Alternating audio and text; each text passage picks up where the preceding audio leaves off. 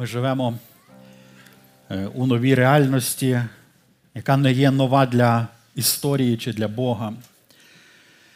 І я хочу говорити сьогодні Слово Боже для нас усіх, друзі. Є щось, е, що ми маємо розуміти. Взагалі, ми повинні пам'ятати, що є духовна війна, і молитва цю духовну війну забезпечує. Піст значно підсилює ефект молитви. І продовжуємо це робити. Сьогодні я хочу говорити про зброю правди. Зброя правди. Це те, що ми також маємо, е, чим ми маємо володіти і керуватись, орудувати, щоб мати перемогу. Ви знаєте, що Біблія називає диявола батьком всієї неправди. Біблія так говорить, що коли він обманює, він взагалі природньо себе поводить, тому що це для нього обманювати це його стихія.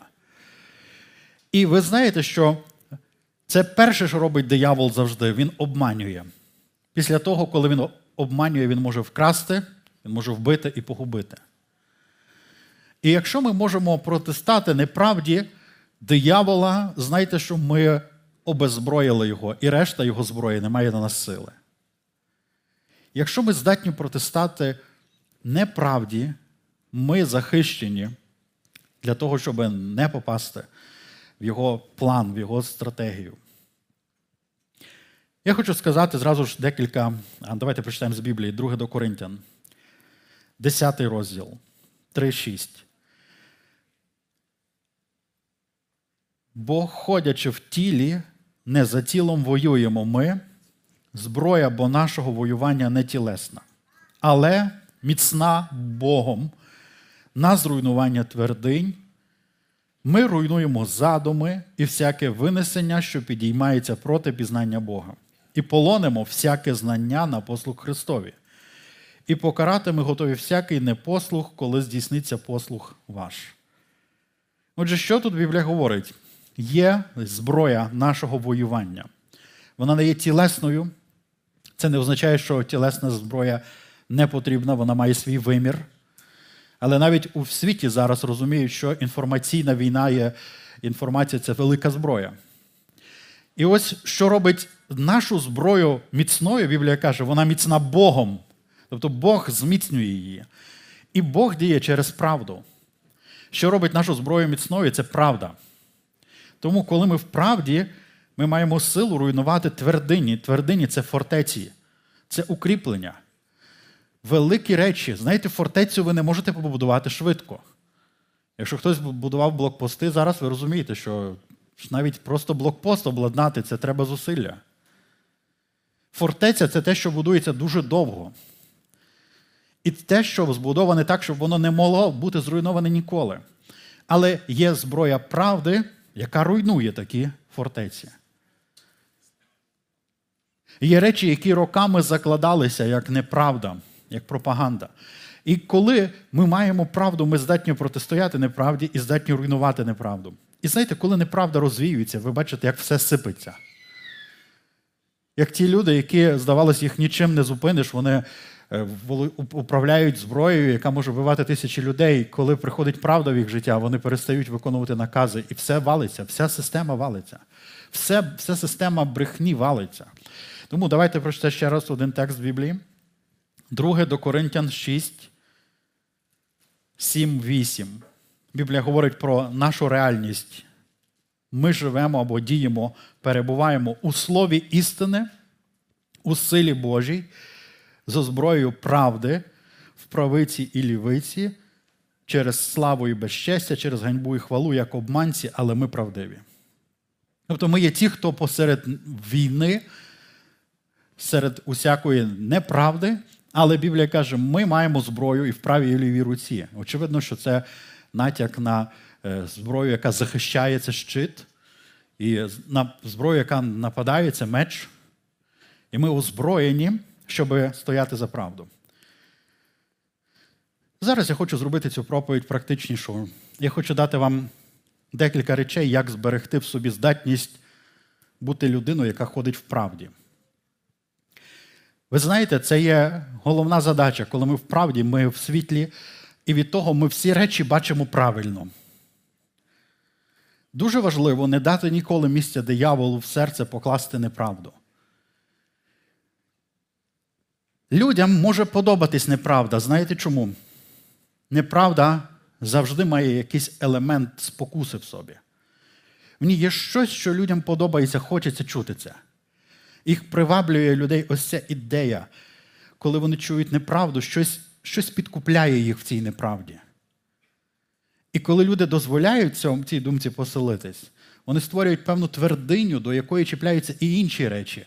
А потім настільки перевернений розум, що людина вже не може відлічити праву руку від лівої руки, вона і все заплутано.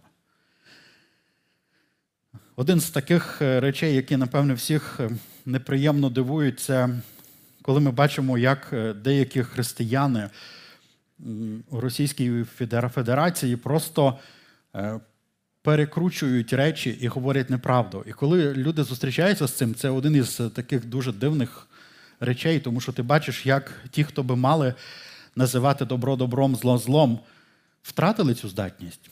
І коли вони втрачають таку здатність, то Біблія каже, на що вони треба? Що ще вони можуть робити? Це головна робота, головна відповідальність. Церква має бути голосом пророчим в тому середовищі, в якому вона є. Церква не повинна виконувати, бути, знаєте, каналом пропаганди. Церква повинна говорити владі, що правильно, що неправильно. І боротися за цю здатність, щоб ніколи не втратити ось цей орієнтир. Може, голос церкви не завжди є популярний, може, його не завжди затребують, не завжди його хочуть чути, не завжди його підсилюють. Тобто не дають йому каналів, може, трансляції. Але принаймні церква повинна зберегти цей, цю чистоту голосу. Я хочу привести декілька прикладів, як все-таки не втратити в собі здатність е, бути в правді. Перше, ненавидіти неправду і любити правду. Ми не повинні, знаєте, коли ми зустрічаємося з неправдою, у нас не повинно бути такого, який цікавий погляд на речі, має право на існування. Коли людина починає говорити, що ну, не все так однозначно, ось це той момент, коли людина входить в зону, яка називається від лукавого, сіра зона. Я не кажу, що іноді легко відразу зрозуміти, що відбувається. Це не була б війна, якщо б, е, знаєте, так легко було б назвати, це неправда, це правда. Війна це складно. Є багато речей, які дезорієнтують, але все-таки за замовчуванням в своєму житті треба берегти ось цю річ, ненавидіти неправду і любити праведність. Берегти цей стан. Тому що Біблія описує не один раз механізм заблудження, як люди попадають в заблудження. І крайні, крайня степень заблудження це коли людина всім серцем, віруючи, говорить на біле, що це чорне.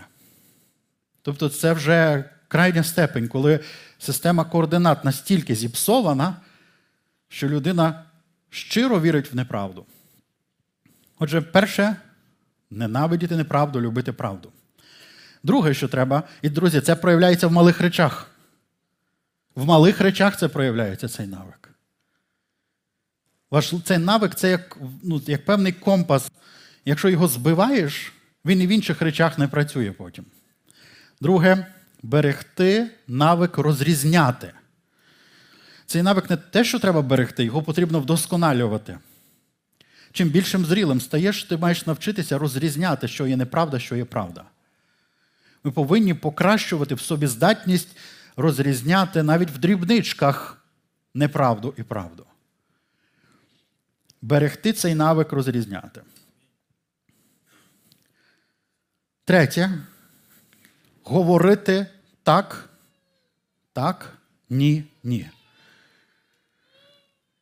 Якщо ми розуміємо, любимо правду, розуміємо, де правда, ми повинні говорити, це правда. Говорити це не просто мати якусь позицію, яку замовчувати. Якщо це війна, то хтось має говорити правду для того, щоб протистояти неправді. Не може бути такого, що ти знаєш правду і мовчиш. Тоді неправда в ефірі, і люди будуть переможені неправдою, слухаючи неправду. Мусить бути хтось, хто відстоює правду, тому треба говорити так на те, що правда, і ні на те, що неправда. І коли людина виходить за межі ось цього простого, Ісус каже, все інше від лукавого. І ви можете бачити це також в житті. в простих ситуаціях чи трошки складніших ситуаціях, коли люди, ну, як подивитись? Добре, ну а як ти дивишся? Ну, складна ситуація. Згідний.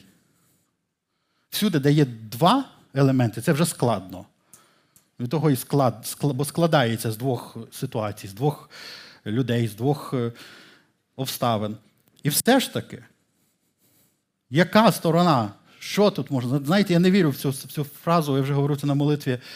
За ті короткий час, поки я пастор, я вже розбирав деякі конфлікти, сімейні і інші ситуації. Знаєте, що я знаю? Це брехня, що обидві винуваті в конфлікті. Це неправда. Вам може так спочатку здаватися, що обидві, але коли ви послухаєте трохи довше, ви побачите, хто починає цей конфлікт, хто його підтримує, хто не хоче розрішення цього конфлікту, хто хоче заплутувати всю ситуацію, хто хоче такий ну, такий пил в очі пускати. Тобто, все дуже просто стає, коли ти трохи довше людей послухаєш. Нема такого, що двоє винні. Тому що, коли кажеш двоє, ти переходиш в зону лукавий. Тому що це така позиція, ти просто не назвав речі своїми іменами, ніби ні з ким не посварився. З правдою посварився, от в чому біда. Тому називати речі своїми іменами. Тому що коли людина відмовляється називати речі своїми іменами, вона прийде до того, що вона коли-небудь через той самий страх буде називати добро злом, а зло добром. І це вже та крайня степінь, про яку ми говорили, коли людина починає обманювати. Зараз я хочу вам показати практичні приклади, як ось ця неправда проникає в релігійні середовища. І як вона також використовується як зброя проти нашого народу. І як ретранслятором цього є навіть релігійні люди чи духовні люди мали би бути духовними, скоріше релігійні. Послухайте, саме сьогодні ось таке повідомлення. Митрополія Української православної церкви Московського патріархату наказала завтра, тобто сьогодні вже, провести молебень за припинення збройного протистояння в Україні. Послухайте, яка фраза. Перше, зверніть увагу на слово наказала. Ви чуєте, як як в церкві ось це чисто ФСБшне слово прижилося, наказала. Наказую провести молебень.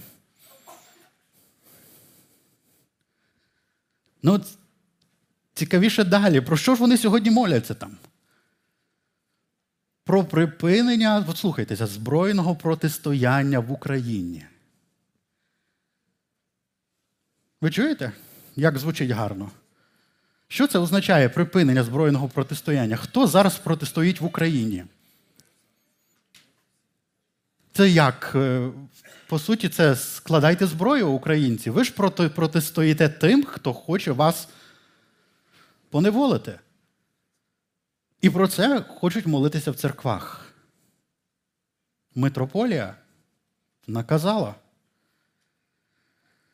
Правда така, що в Україні нема збройного протистояння.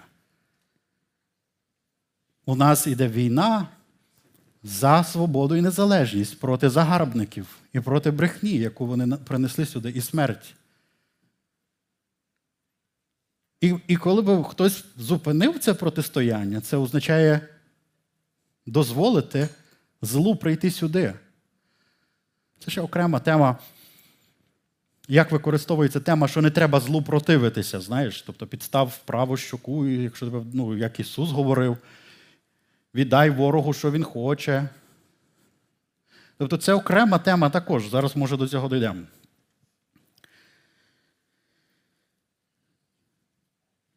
Якби ця церква, так звана церква, мала хоч якесь відношення до України, то називала б служити молебені про дарування перемоги над ворогом. Тому що це є ціль молитви. Це просто приклад, як неправда проникає навіть в середовище, де би мала бути правда. І, відповідно, все, що вони роблять, стає неправдою. Подивіться ще. Яка проблема ще тут? Що тут не називаються причини? І, відповідно, нема винуватого. Знаєте, війна це не те, що щось сталося само собою. Є речі, може, які ти можеш сказати, ну, невідомо, через що це сталося. Ну, тобто, знаєш, якась подія відбулася, і взагалі, так, в принципі, мало таких подій в природі існує, тому що є оцей закон причинно-наслідковий, і, в принципі, наслідок будь-який має причину. Так от, війна це не те, що сталося само собою. Хтось в четвертій ранку вирішив нанести ракетний удар. І це дуже чітко відомо, хто це зробив, за чиїм наказом, з чиєї території, якими ракетами, по якій, якій території. Це не є щось, що ти маєш думати. Ну, от, от так сталося, давайте щось молитися про якесь зупинення чогось. Якщо ти навіть не розумієш, що відбувається, чого відбувається і хто винен, ти не можеш просто сказати. Давайте зробимо вигляд, що цього нема, і просто будемо молитися, щоб цього не було. Що цього? Добре. Ось така війна це те, що має причини, має відповідальність, має тих, хто е, робить військовий злочин. Більше того, я б сказав так, що у нас не військове протистояння і навіть не війна. У нас в Україні звершується військовий злочин проти населення і народу України. Військовий злочин.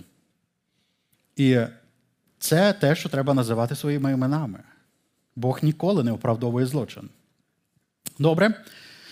Давайте подивимося ще далі. Наприклад, ви всі могли бачити зараз таку цікаву стратегію, яка називається відсіджувати комаху і ковтати верблюда. Ісус це так сказав. Знаєте, в чому суть цієї стратегії? Це коли шукають проблему там, де її нема. І ігнорують там, де вона є. Ця ідея легко сідає на ту, на те, що колись в церквах вже проповідувалася така ідея, що всі гріхи перед Богом рівні. Напевно, ви чули таку річ, так? що в принципі немає значення, який ти гріх зробив. Як правило, цю тему проповідували, коли хотіли оправдати справді серйозні гріхи. Щоб показати, ну, ну і що, що цей служитель розлучився своєю жінкою. Ми ж всі в час від часу грішимо, а значить, ми ж собі якось дозволяємо це чи закриваємо на це очі. Значить, давайте всі разом закриємо очі і на те, що він зробив. Тому що перед Богом всі гріхи одинакові. І ось це той момент, коли так, так і ні-ні вже, знаєте, переплилося, і стало все якось так, е, що воля, що неволя, все одно. Ні, насправді гріхи мають значення. Чим, Як це про різні гріхи мають різне значення, різні наслідки мають? Ви серйозно думаєте, що немає різниці, якщо хтось розгнівається на когось, чи він його вб'є? Тобто, серйозно, нема різниці? Тобто, то чому хтось когось закликає? Не треба ось цього гніву, не треба цих от висловлювань, які ображають чиїсь почуття. Зараз мова не про почуття йде. Про почуття можна говорити через років 20 після завершення війни, коли вони трошки вляжуться, коли люди зможуть про це говорити. І декілька днів не міг навіть сформулювати, що я відчуваю. Я почував себе добре тільки коли я молився і коли я проповідую в церкві. В принципі, весь інший час я навіть думав, цікаво, чи я зможу бути пастором після війни. От просто, Тому що настільки всередині піднімається ненавич, просто ще нічого не сталося глобального. так? Мій дім не, не, не розбитий. Але просто за те, що я мав відправити свою жінку і двох маленьких моїх дітей, і десь два тижні я вже їх не бачу, хіба що через телефон. От за це одне. Я вже готовий іти і воювати за це, що в мене забрали ось, ось це право чи в моїх дітей. Проблема не в почуттях зараз, не в емоціях. Проблема в тому, що що хтось робить злочини, які які в списку заповідей заборонені. І це те, що Бог ніколи не простить. І це є ключові речі. І знаєте, хтось починає тоді чіплятися, там, ну, знаходити якісь проблеми. Давайте просто всі будемо жити дружно. Давайте всі приймемо один одного. Давайте просто там, мир у всьому світі. Тобто ми ж всі браття в кінці кінців. О, Боже, це тема про братів. Хтось сказав, добре, що у нас тільки два народи, нам, нас називають своїми братами, які вже ведуть війну. Добре, що їх небагато в світі, які кажуть, що вони наші брати. Добре, що в нас тільки два братніх народи. Тобто, знаєте, люди чіпляються до якоїсь дрібнички, там, от вони там слова погані говорять, матюкаються. Серйозно, це головне поле битви зараз. Матюки. Давайте все зложимо, всю зброю, перестанемо все робити на світі. Просто сядемо і почнемо робити цензуру на матюки в нашій країні, в нашому ефірі, бо це головна проблема нашого народу. Ну, серйозно, давайте цього комаря зараз зловимо. Всі зусилля на це кинемо. Друзі, це є не те, про що в чому зараз сфера, ну, проблема головна. Нам ніколи не треба відволікатися на другорядні питання зараз. Апостоли розуміли, що є другорядні питання. Вони казали, зробимо і це, якщо Бог дозволить. Про це вам іншим разом розкажемо. От написали лист і кажуть, оце головне, а є щось другорядне, про це не писали. Є головні і другорядні речі. І зараз головні речі це перемога нашого народу, тому що він бореться проти зла, проти всесвітнього зла, проти імперії брехні і зла. І це не рівна війна, це не це війна, в якій ніхто не очікує нашої перемоги. Але ми молимося, щоб перемогти. І як мінімум, ми не повинні піддатись на неправду. Ну добре, раз ми зачепили, я хочу перейти до іншої теми трошечки зараз. Тобто до питання якраз я знайшов лист, е, який написали в основному баптистські пастори, і підписали його, кажуть, десь 140 людей з чимось. з в цілому дуже сильна позиція із засудженням війни проти України як несправедливої. І я вже навіть бачив, як деякі віруючі кидають в чати християнські і кажуть, от бачите, все-таки якийсь є прогрес, ну, якась надія на тому краї. Але от слухайте, я читаю початок цього листа. Послухайте. Звернення російських служителів до своїх до свого народу. Наша армія веде повномасштабні бойові дії в іншій країні, скидуючи бомби і ракети на міста сусідньої нам України. Як віруючі люди, ми оцінюємо все, що відбувається, як важкий гріх братовбивства, гріх Каїна, який підняв руку на свого брата Авеля. І от звучить сильно, правда? Ми цей образ біблійний е, розуміємо, вони його використовують. Чому проблема з цим образом? Ось ця ідея, що. Ну, тобто, ви розумієте, оця ідея великоруської держави як старшого брата, який не повинен вбивати молодшого брата. Але весь час контролювати його життя, псувати йому все на світі, принижувати його він, в принципі, може. Ну от уже бомби це занадто. Тобто, ось ця ідея старшого брата, яким, яким вони на себе приймають, це також є ідея, яка проникла в свідомість, і люди не розуміють, що це саме та ідея. І, в принципі, приводить до того, що раз я старший брат, то я буду ставити тебе на місце всіма засобами, які тільки треба, якщо ти не хочеш слухатись. Друге, що мені в цій історії не підходить, що Каїн вбиває Авеля. Ви знаєте, таке відчуття, що в цій історії все якби зрозуміло, який кінець, так? Слухав фрагмент одного якогось єпископа, він проповідував так. Каже, мене вчора на недільні в Росії. Мене вчора на підлітки питали, е, на чиїй стороні правда в цій війні. І він каже: Я відповів їм, правда на стороні тих, хто переможе. Той буде і говорити, що правильно. І так не є. Ну, до речі, історія Каїна дуже цікава. Вона нас щось вчить. Каїна і Авеля. Подивіться, що вона вчить нас. Тому що іноді у людей може з'явитися питання: ну, а де Бог? Чого сталася війна? Це велика тема, я не маю можливості зараз пояснювати. Я не думаю, що я знаю всі процеси, які відбуваються глибоко. Я точно знаю, що Україна не є причиною, народ України не є причиною, що у нас війна. Якщо говорити так об'єктивно, чому у нас війна? Тому що є декілька факторів. Перший фактор це імперський дух, який є в Росії. Це, напевне, єдина імперія в світі, яка залишилася з цією проблемою. І імперія не може існувати без захоплення нових і нових народів і поневолення їх. Тому причина, в принципі, там. Наступна причина, чому у нас війна, тому що ми відмовилися від зброї, яка могла би бути силою стримування, і підписали певні документи, в які вірили дуже сильно. Ще причина, що наш народ до кінця не зміг визначитися аж до, до цього часу своїм вектором. І ось ця ідея бути десь так е, ні з ким і зі всіма, і незрозуміло, як, знаєте, вона дуже така благородна звучить, але так не працює в світі. Ось це, знаєте, це була лукава позиція. Залишайтеся ні так, так, ні, ні, ні. Просто будьте собі ні з ким, щоб одного дня, коли ми вирішимо, що прийшов час, ми вас могли захопити. В принципі, ось за що нас Бог карає, якщо хочете, якщо говорити, бо якщо хтось хоче використовувати такий термін, але не Бог нас карає. Це просто історичні обставини, які приводять до війни. Добре. Так от, що нам треба дивитися на історію Каїна і Авеля?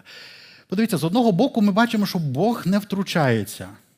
Ну так, дивіться, що можна було сказати? Бог міг сказати Авелю, Авель, не йди з ним в поле. Правильно? Або Авель, іди з ним в поле, але візьми з собою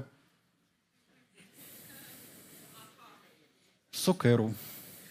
Як він замахнеться, покажи йому, що ти теж готовий.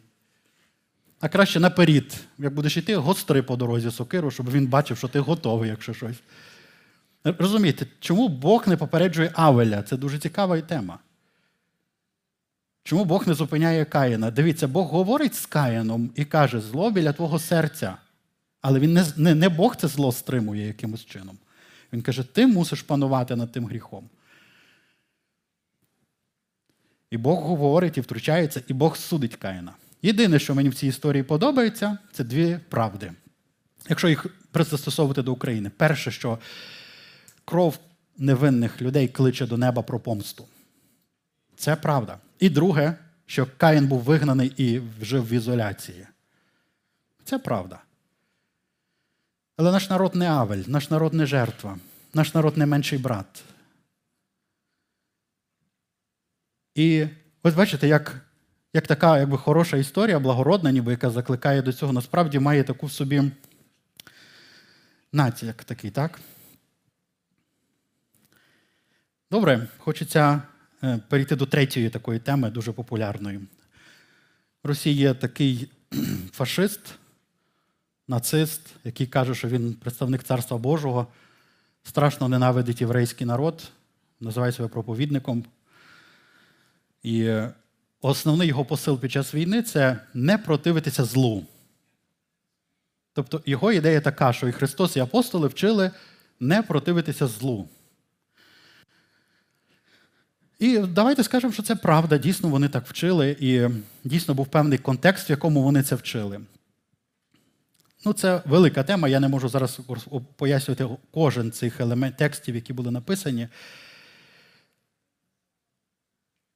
В цілому, тобто його ідея така: якби Україна відразу на третій день склала зброю, чи там ще в перший день, не було би жертв. І я знаю, що ця сама думка може декого з нас закрадатися. Чи вартує все це стількох невинних людей? Я бачив мера Конотопа, який там виліз на на клумбу, знаєте, і народ, і він каже: люди, що будемо робити? Вони кажуть, якщо ми будемо воювати, вони будуть обстрілювати наше місто.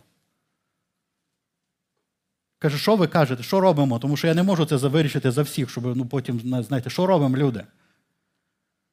Це ж і Ріббентроп говорив, так? Фашист, що якби вони не воювали, не було б стільки жертв в Східній Європі.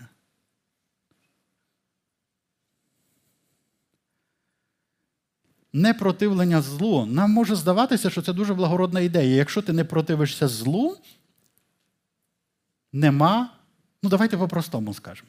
Це би виглядало так, як маньяк ловить дівчину і каже: якщо ти не будеш противитись, я тебе не буду сильно бити. Просто буду гвалтувати тебе. А там побачимо, що буде. Ну, бити сильно не буду. Ну, тобто, і, і це така хороша ідея. Ви знаєте, що відбувається з тими країнами, які не противилися злу? Наприклад, Крим, в якому не противилися. І справді, дійсно, інфраструктура збережена, Декілька воїнів загинуло наших. Це може виглядати як хороший план. А, дивись, можна ж так виявляється.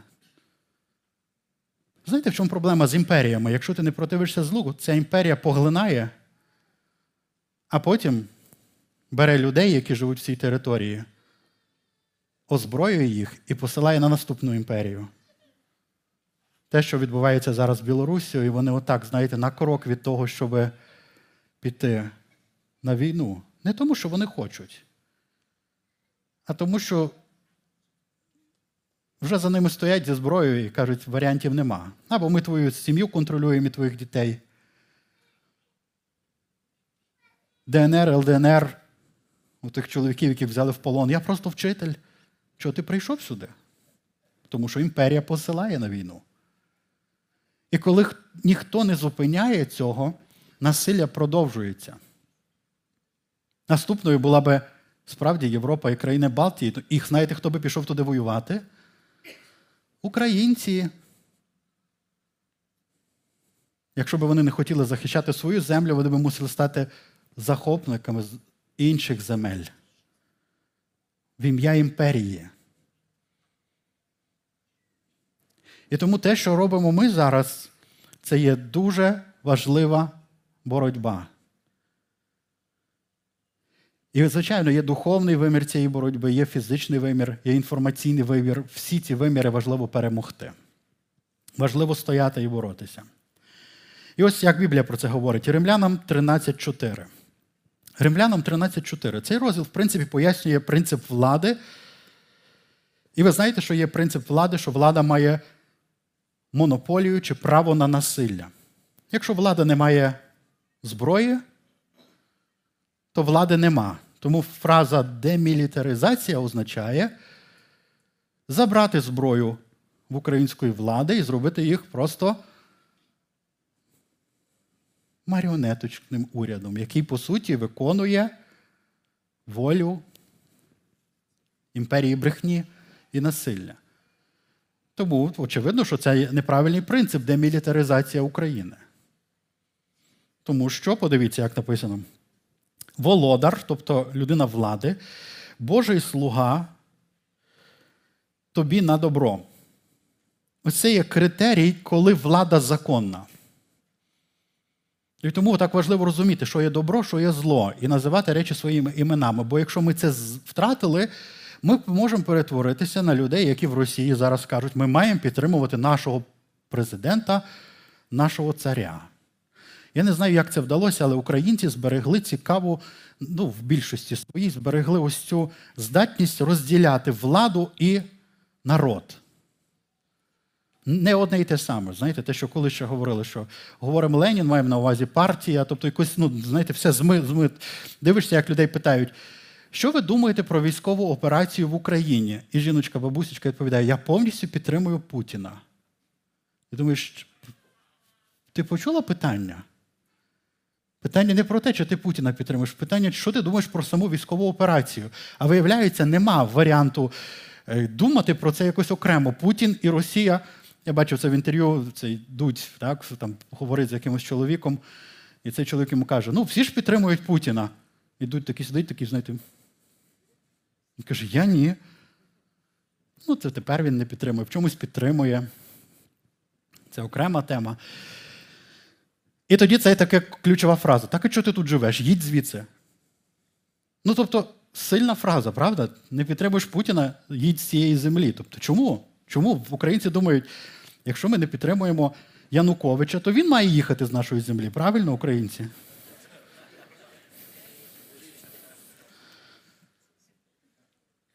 Чому? Але ось ця ідея, що ти повністю думаєш, як він, а по суті вже не думаєш.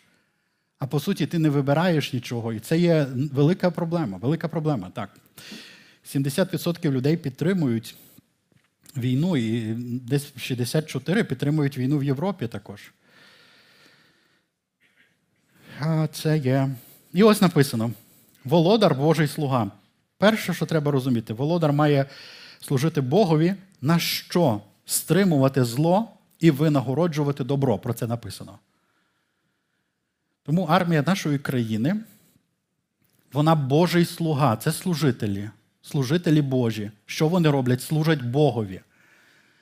Яким чином вони служать? Вони стримують зло. Чому законним є використання зброї в їхньому випадку, бо вони на своїй землі, на якій вони повинні встановлювати порядок і мир. А ті, хто прийшли сюди, незаконно на цій землі. І їх використання зброї, вони не служать Богові, а дияволу. І вони чинять зле. А задача Божого слуги володаря заохочувати добре і карати зло. Тому, подивіться, як сильно написано, не дарма він носить меча, ну, чи джавеліни, чи енлоу. Що носить, що маємо чим багаті, тим раді, як кажуть. Бо він Божий слуга. Ви подивіться, двічі, а в контексті всього розділу чотири рази називаються служителями Божими. Тільки при умові, що вони служать добру. А для того, щоб зрозуміти, що є добре, що зле, треба зберегти в собі оцю здатність, розуміти, що є добре, що зле. Бо інакше все, знаєте, просто підтримуємо, бо то наша влада, ми її підтримуємо. Ні-ні-ні. Ні-ні, ні це була помилка людей, коли вони підтримували Гітлера, просто тому що це наша влада, тому що він за цінності хороші змагається. Ви знаєте, що Гітлер був е, також проти гомосексуалізму. І за це віруючі люди дозволили йому зробити масові вбивства і репресії. Це та сама проблема відсіжування комара і ковтаючи верблюду. Від подивіться, що за парадокс в світі зараз.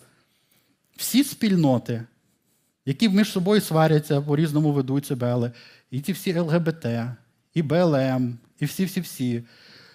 Весь світ фактично поєднався в простому визначенні, що є добре, що є зле. А частині християн в Російській Федерації дуже важко назвати зло злом і добро добром. Це ж як треба втратити зовсім оцей орієнтир, ганяючись за комариками? Добре, друзі. Ну не добре, але нічого. Мусимо пройти і встояти і перемогти. Непротивлення злому це міф. Через те, що в Росії не противилися злому з роками, вони допустили ситуацію, в якій вони вже і, напевне, не можуть противитися злому. А насправді ми повинні бути людьми, які бережуть народ, в якому ми живемо. Ну і останнє, про що хочеться сказати, це така проблема, як, може, ви чули навіть про таке видіння, це що я бачив дві чаші, от чаша молитов за мир наповнилась, а чаша молитов за смирення України не наповнилась ще. І, мол, через те, що вона ще не наповнилась, нема миру. Я взагалі вважаю, що людина не ті чаші побачила. Тому що за мир можна було молитися до війни. Коли війна почалась, не може бути миру. Ніяк не може бути миру. Може бути тільки перемога і поразка. Все. Але ось ця ідея часу смирення. Знаєте, ну що це за ідея прививати завжди відчуття, що ти, от через те, що ти в чомусь не покаявся, ти сам винен в тих всіх проблемах. Ну, в тебе ж війна. А хто правий? Ну той, хто перемагає, той, хто має більше сили, значить ти винен, значить ти маєш смирятися, не противитись злому і каятися. І цей текст, якщо мій народ покориться, сильний текст, він нас не стосується. Україна не є Божий народ. Росія тим більше не Божий народ. В кожному народі є люди, яких Бог називає своїм народом. Але в цілому наш народ не є Божим народом. І він не в завіті старозавітньому з Богом, в якому було написано: якщо ти будеш поступати по заповідях, я дам тобі перемогу, і твої вороги на тебе не нападуть ніколи. А якщо не будеш слухатися, прийдуть на тебе твої вороги. Це умова старого завіту щодо Ізраїля. І народ, який мав покоритися, це народ Ізраїля. В випадку, якщо він був навіть вигнаний з своєї землі, він мав дивитись напрямку Єрусалиму і молитися, каючись за свої гріхи. Так от я вважаю, що українці менш грішні, ніж росіяни. Якщо ви сумніваєтеся в тому, у вас проблема з тим, щоб визначити, що де так, де ні. Я вам кажу точно. Проста формула. У них населення приблизно в три рази більше. Де більше гріхів робиться, скажіть мені?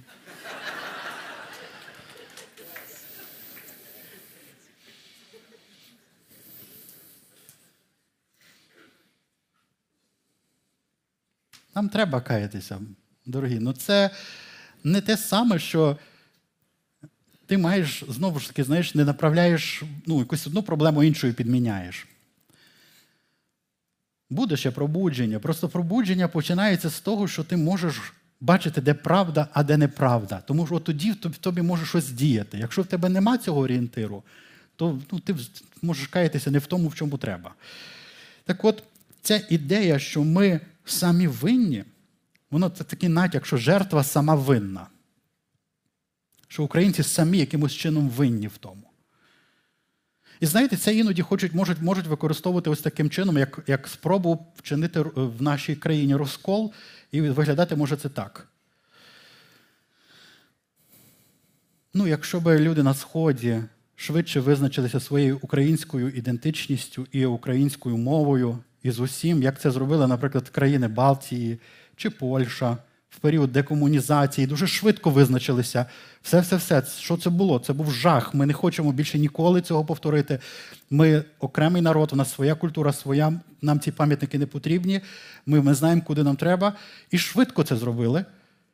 Цих народів немає війни зараз. Це не значить, що імперія не має планів на цю війну, але тим не менше. Ось це загравання це справді проблема нашого народу, нездатність визначитися, куди нам. А раз ми живемо на зламі різних культур, ми мусимо, звичайно, визначитися. І так нам треба зрозуміти, знаєте, те, що кажуть вже інші країни, нам не треба росіян тут. Ми не хочемо, щоб колись якийсь ще один Путін вирішив їх захищати в нашій країні. Права росіян в Росії не захищає ніхто. Чому вони думають, що хтось буде захищати їх права ще десь? Так от, оця ідея, що жертва сама винна, і всі от різні духовні висновки з цього це помилкова ідея. Що ми десь ще, І знаєте, вони тягнуться давно. Ще ще, в, ще в Шевченко наш говорив там, так, чи ти там щось е, Богу не молилась, там, чи діточок непевних, звичаїв не вчила. Що з тобою не так, Україна, що в тебе стільки проблем? Сусід у тебе не такий Україна. От твоя проблема. Нічого, ми мусимо щось з тим робити, дорогі. Я хочу вам ще раз коротко сказати: Бог не судить Україну. Бог взагалі нікого не судить зараз. Бог пояснив це дуже просто. В старі часи була така ідея. Так, Бог через війни судив народи, іноді судив чужі народи, іноді Ізраїль через війну судив. Це був інструмент стримання зла в Старому Завіті. Коли якась міра зла беззаконня наповнювалася, приходив час суда для цього народу, щоб інші народи були збережені і щоб в цілому Ізраїль був збережений і прийшов Христос. Коли прийшов Христос на землю, послухайте, нова зовсім реальність. Треба це розуміти. Нова реальність Нового Завіту, який заключив Христос не з якимось народом, а Отець з Сином Своїм для всіх людей. І суть того завіту, що Бог нікого не судить. Тому Ісус на Христі каже: прости їм, не суди їх, Господи. Нікого не судив. Нікого, хто би йому не сказали, а оцю треба побити? Ні, не буду судити. А цих міста спалити треба? Не треба. Чому? Тому що не судить Бог нікого зараз. Не судить. Ні, є принцип сіяння і жатви, але це не зовсім Бог судить. Це просто люди закладають якісь проблеми, які обов'язково пожнуть самі. Тому в тому змісті суд буде для Росії. Але Бог не судить ніякий народ зараз. Тому що у Бога є інший інструмент стримання зла в світі зараз. І це є церква Божа, царство Боже. І вона стримує зло, коли говорить правду, в тому числі і своєму уряду. Вона має говорити правду. Вона має говорити йому, не роби того. Це неправда. Зупинись, вона має це робити. Так, І так стримуються війни також в наш час через те, що є критична маса людей, віруючих в народі, і не зіпсованих, які підтакують цьому фюреру. а людей, які говорять правду своїй владі, які висловлюють свою позицію і не бояться навіть за цю позицію постраждати, бо це правда. Так от, Бог не судить народи зараз через війни. Війни розпочинаються з інших причин. Часто це амбіції якихось вождів. Коли Бог буде судити, Біблія чітко описує, що буде час, коли почнуться кари на весь світ, коли церква буде забрана. Так, Це книга об'явлення говорить. Тоді це будуть чаші гніву Божого і суд Божий на народи. І також Біблія говорить, що Ісус каже, я буду судити останнього дня всіх. Тому Бог не судить Україну. Україні нема за що каятися. Ну, тобто є за що каятися, але це не є причина війни. І не треба зараз розбиратися з якимись другорядними питаннями зараз. Зараз питання Україні встояти. Це, це є наша молитва, це є наша правда, це є наша річ. І останнє, останнє. Ось ще один приклад відсіджування комара це слава Україні. Тому що як це так слава Україні? Кого більше всього бісить ця фраза? Знаєте кого? Як це слава Україні? Слава має бути тільки Господу Богу. Серйозно. Ну, давайте розберемося з того. Подивіться, якщо це вітання десь і використовувалося, то більше на Західній Україні, в якій є ще одне вітання. Слава Ісусу Христу! Тобто, дивіться, нормальний українець добре розуміє, що є Україна, що є Ісус Христос. Вона не плутає ці поняття. Що таке слава? Ну, дивіться, є цей текст з Біблії, та? От можемо подивитися, якщо важливо розуміти. Останнє. Дивіться, як написано. Ісаї 42,8 написано: Я Господь, оце ймення моє, і іншому слави своєї не дам, ні хвали своєї божкам. І от на основі цього тексту, якби виходячи з нього, що Бог не віддасть своєї слави нікому. Амінь. Але Україна не претендує на Божу славу. Україна це ті, хто прославляють Бога. Українці це християни. І ну, Не треба зараз розказувати, що тут є неправильні церкви, не всі конфесії. Це комар. Ми цим зараз не займаємося, друзі. Це християнська країна, над якою кличеться, що у нас якийсь інший Бог ще прославляється? Ну, скажіть мені, яке ім'я Боже ще, якогось іншого Бога кличеться в Україні? Нема. Тому Ісус Бог над Україною. Господи, на Твою землю нападають. Вступися за нас. Добре, але що це за ідея? Знаєш, нема у вас ніякої слави, бо нема такої країни. Ось що хочуть сказати нам. Не говори слава Україні. Але подивіться, що Біблія вживає слово слава дуже вільно в різних контекстах. Ви бачили це чи ні? Наприклад, Біблія Ісус сказав, що є слава Божа, є слава людська. І він каже, не треба ці речі плутати одне до одного, не треба підміняти одну славу на іншу. Є слава Богу, є слава людям. Наприклад, написано в Біблії такі слова.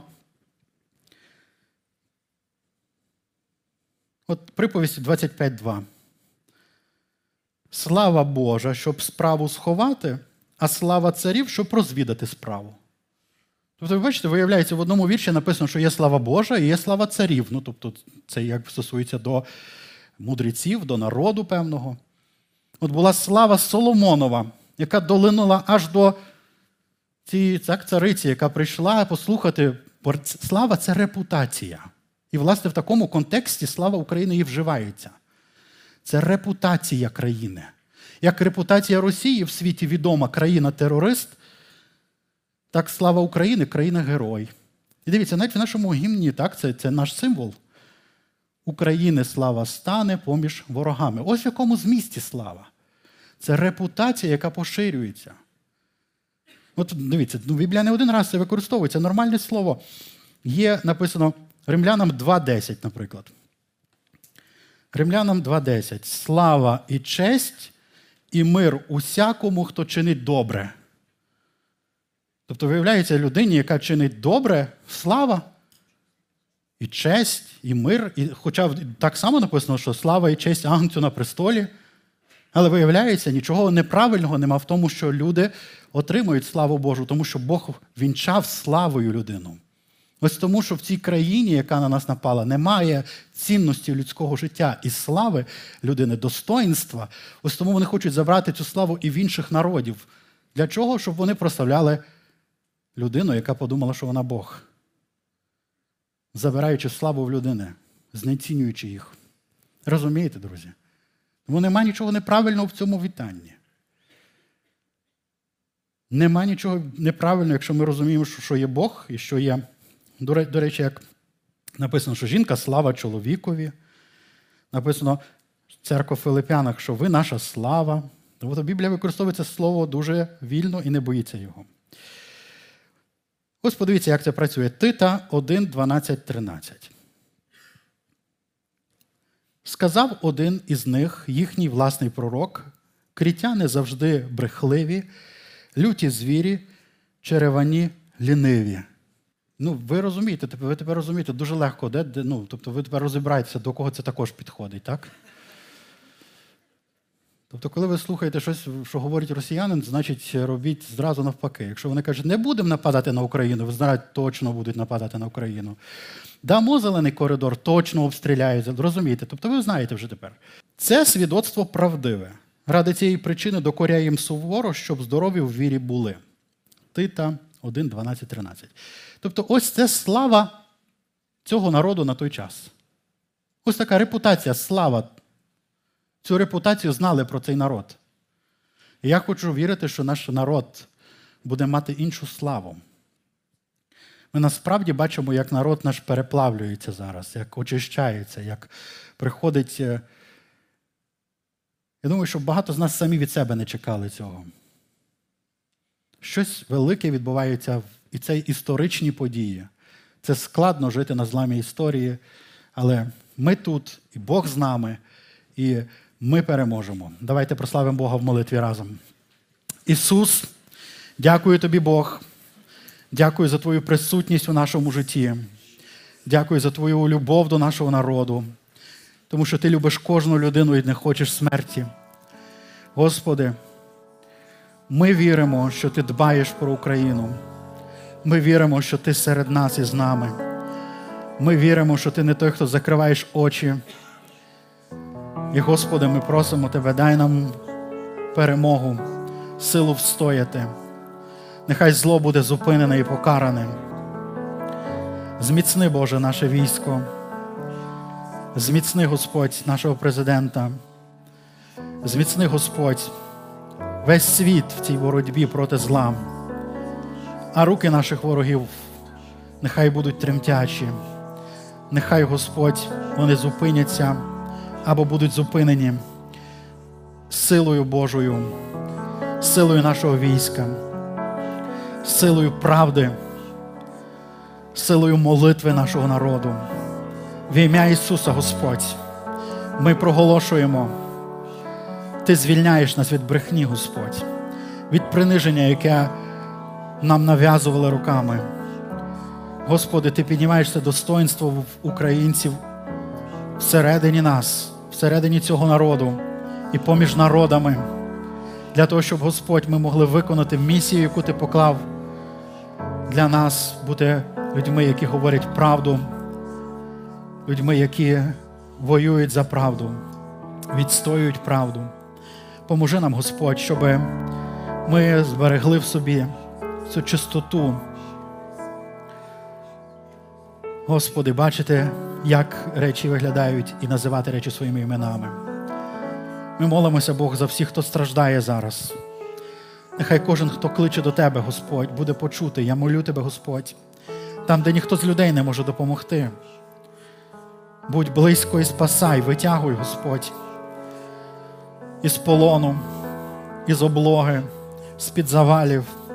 Виривай, Господь, людей, збережи їх життя і душі, Господь, почуй їхню молитву, як Йона колись кликав із глибини. І ти почув його молитву, Господь. Ми молимося за всіх українців, за кожного, хто кличе до Тебе. Почуй їх молитву, Подай їм оборону і захист, подай їм звільнення, подай їм перемогу, Господь. В ім'я Ісуса Христа, Господи. Ми благословляємо Україну. Ми благословляємо наш народ. Ми кажемо, Господи, Ти відновиш наш народ. Ти відновиш наші міста і села. Ти відновиш наші кордони, Господь. Ти повернеш нам все миро, все, що було вкрадене. В ім'я Ісуса Христа це буде благословена земля. Це буде місце Твого пробування. Ми проголошуємо пробудження в Україні. Ми проголошуємо пробудження в Європі. Ми проголошуємо пробудження в країнах СНГ, навіть для мусульманських країн. Ми проголошуємо, Боже, що Твоє царство могутньо поширюється, і його не може зупинити ніщо, тому що воно діє в силі і правді, в Твоїй любові, в Твоєму дусі. І немає такої сили, яка може протистати йому. Ми благословляємо один одного. Благословляємо, Боже, усіх наших біженців. Господь, хто десь на чужині, будь з ними близько Бог також. Обійми їх, Господь, дай їм надію, дай їм силу, і нехай вони будуть благословені в ім'я Ісуса. Ми молимось в ім'я Отця і Сина і Духа Святого. Амінь. Амінь. Амінь.